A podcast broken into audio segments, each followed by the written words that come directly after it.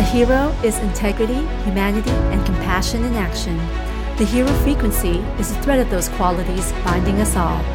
I'm Yasmin Joy, an empathic survivor of loss, grief, and more, and every week I'll be sharing tips and tales that brought me to my mission of identifying and amplifying the hero frequency. Let's tune in and turn it up.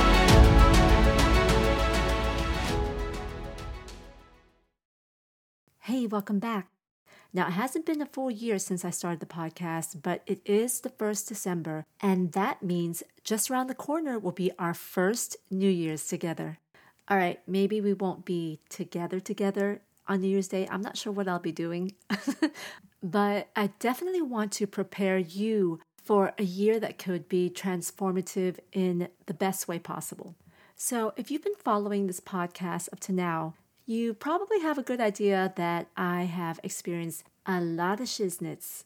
What you may not know is that my complete transformation and evolution, which had been steadily inclining for most of my life, really ramped up and took flight just within the past two years. So, on this podcast, I'm going to continue to talk about all the little details and give you a blueprint in little segments about what I learned about surviving people in situations that are the opposite or even just disconnected from this frequency. But for this month, in preparation for the new year, I want to share with you a series of reflections and insights that could be pivotal for your transformation.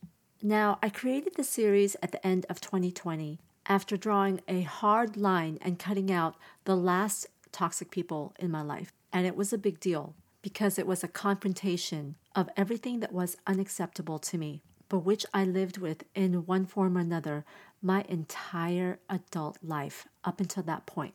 That's one reason, and actually the main reason. But of course, it's also a big deal when you cut someone out of your life because one of two things often happens.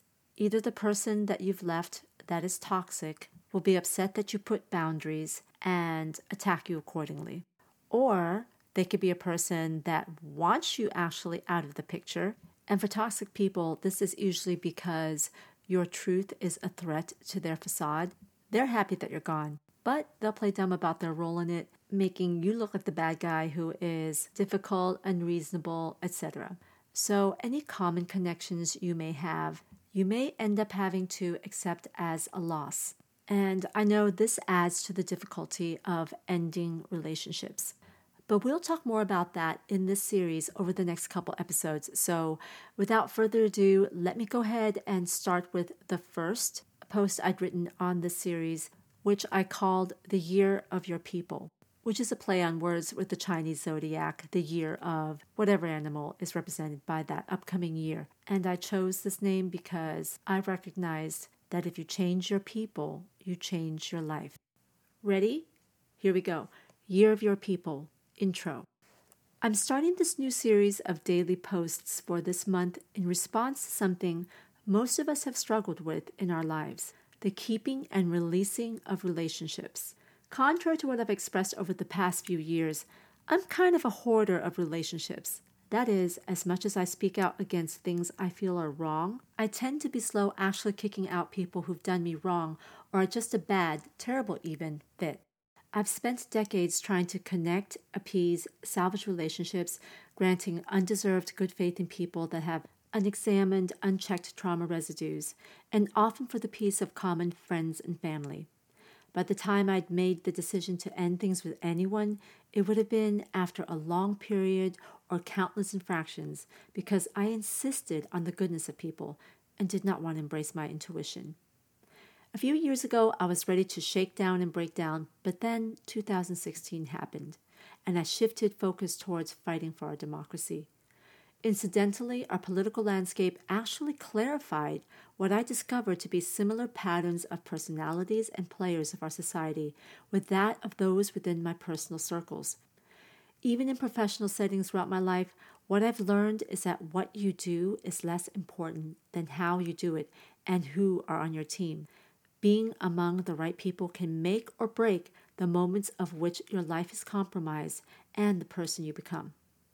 We've seen how leadership matters, how leaders affect not only those following them, but those living among those following them.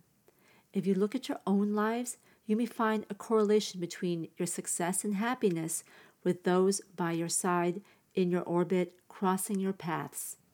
This deliberateness in choosing who gets to stay and who needs to go can make an impact in the quality of your life as well as your personal growth.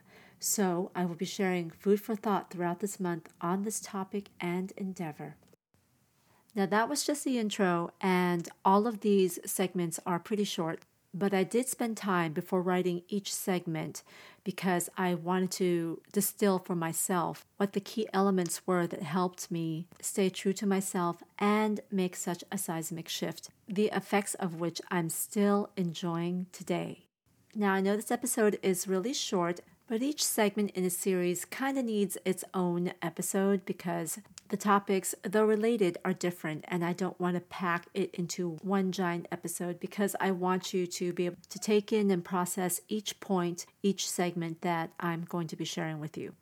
For your patience and flexibility, I will be rewarding you with two, that's right, two mini episodes per week for the duration of this series and also because I want to make sure I get them all in for you before the new year. Because 2023 or 2024 or whatever year is relevant when you are listening to this episode is the year of your people so that you can take the road that is less frazzled. And trust me, it will make all the difference. Thanks for listening. See you in a few. Every day is an opportunity to exercise your integrity, humanity, and compassion, including for yourself. May you go with the company of good, the endurance of love, the beauty of wonder, and the dignity of kindness. Thanks for tuning into the Hero Frequency.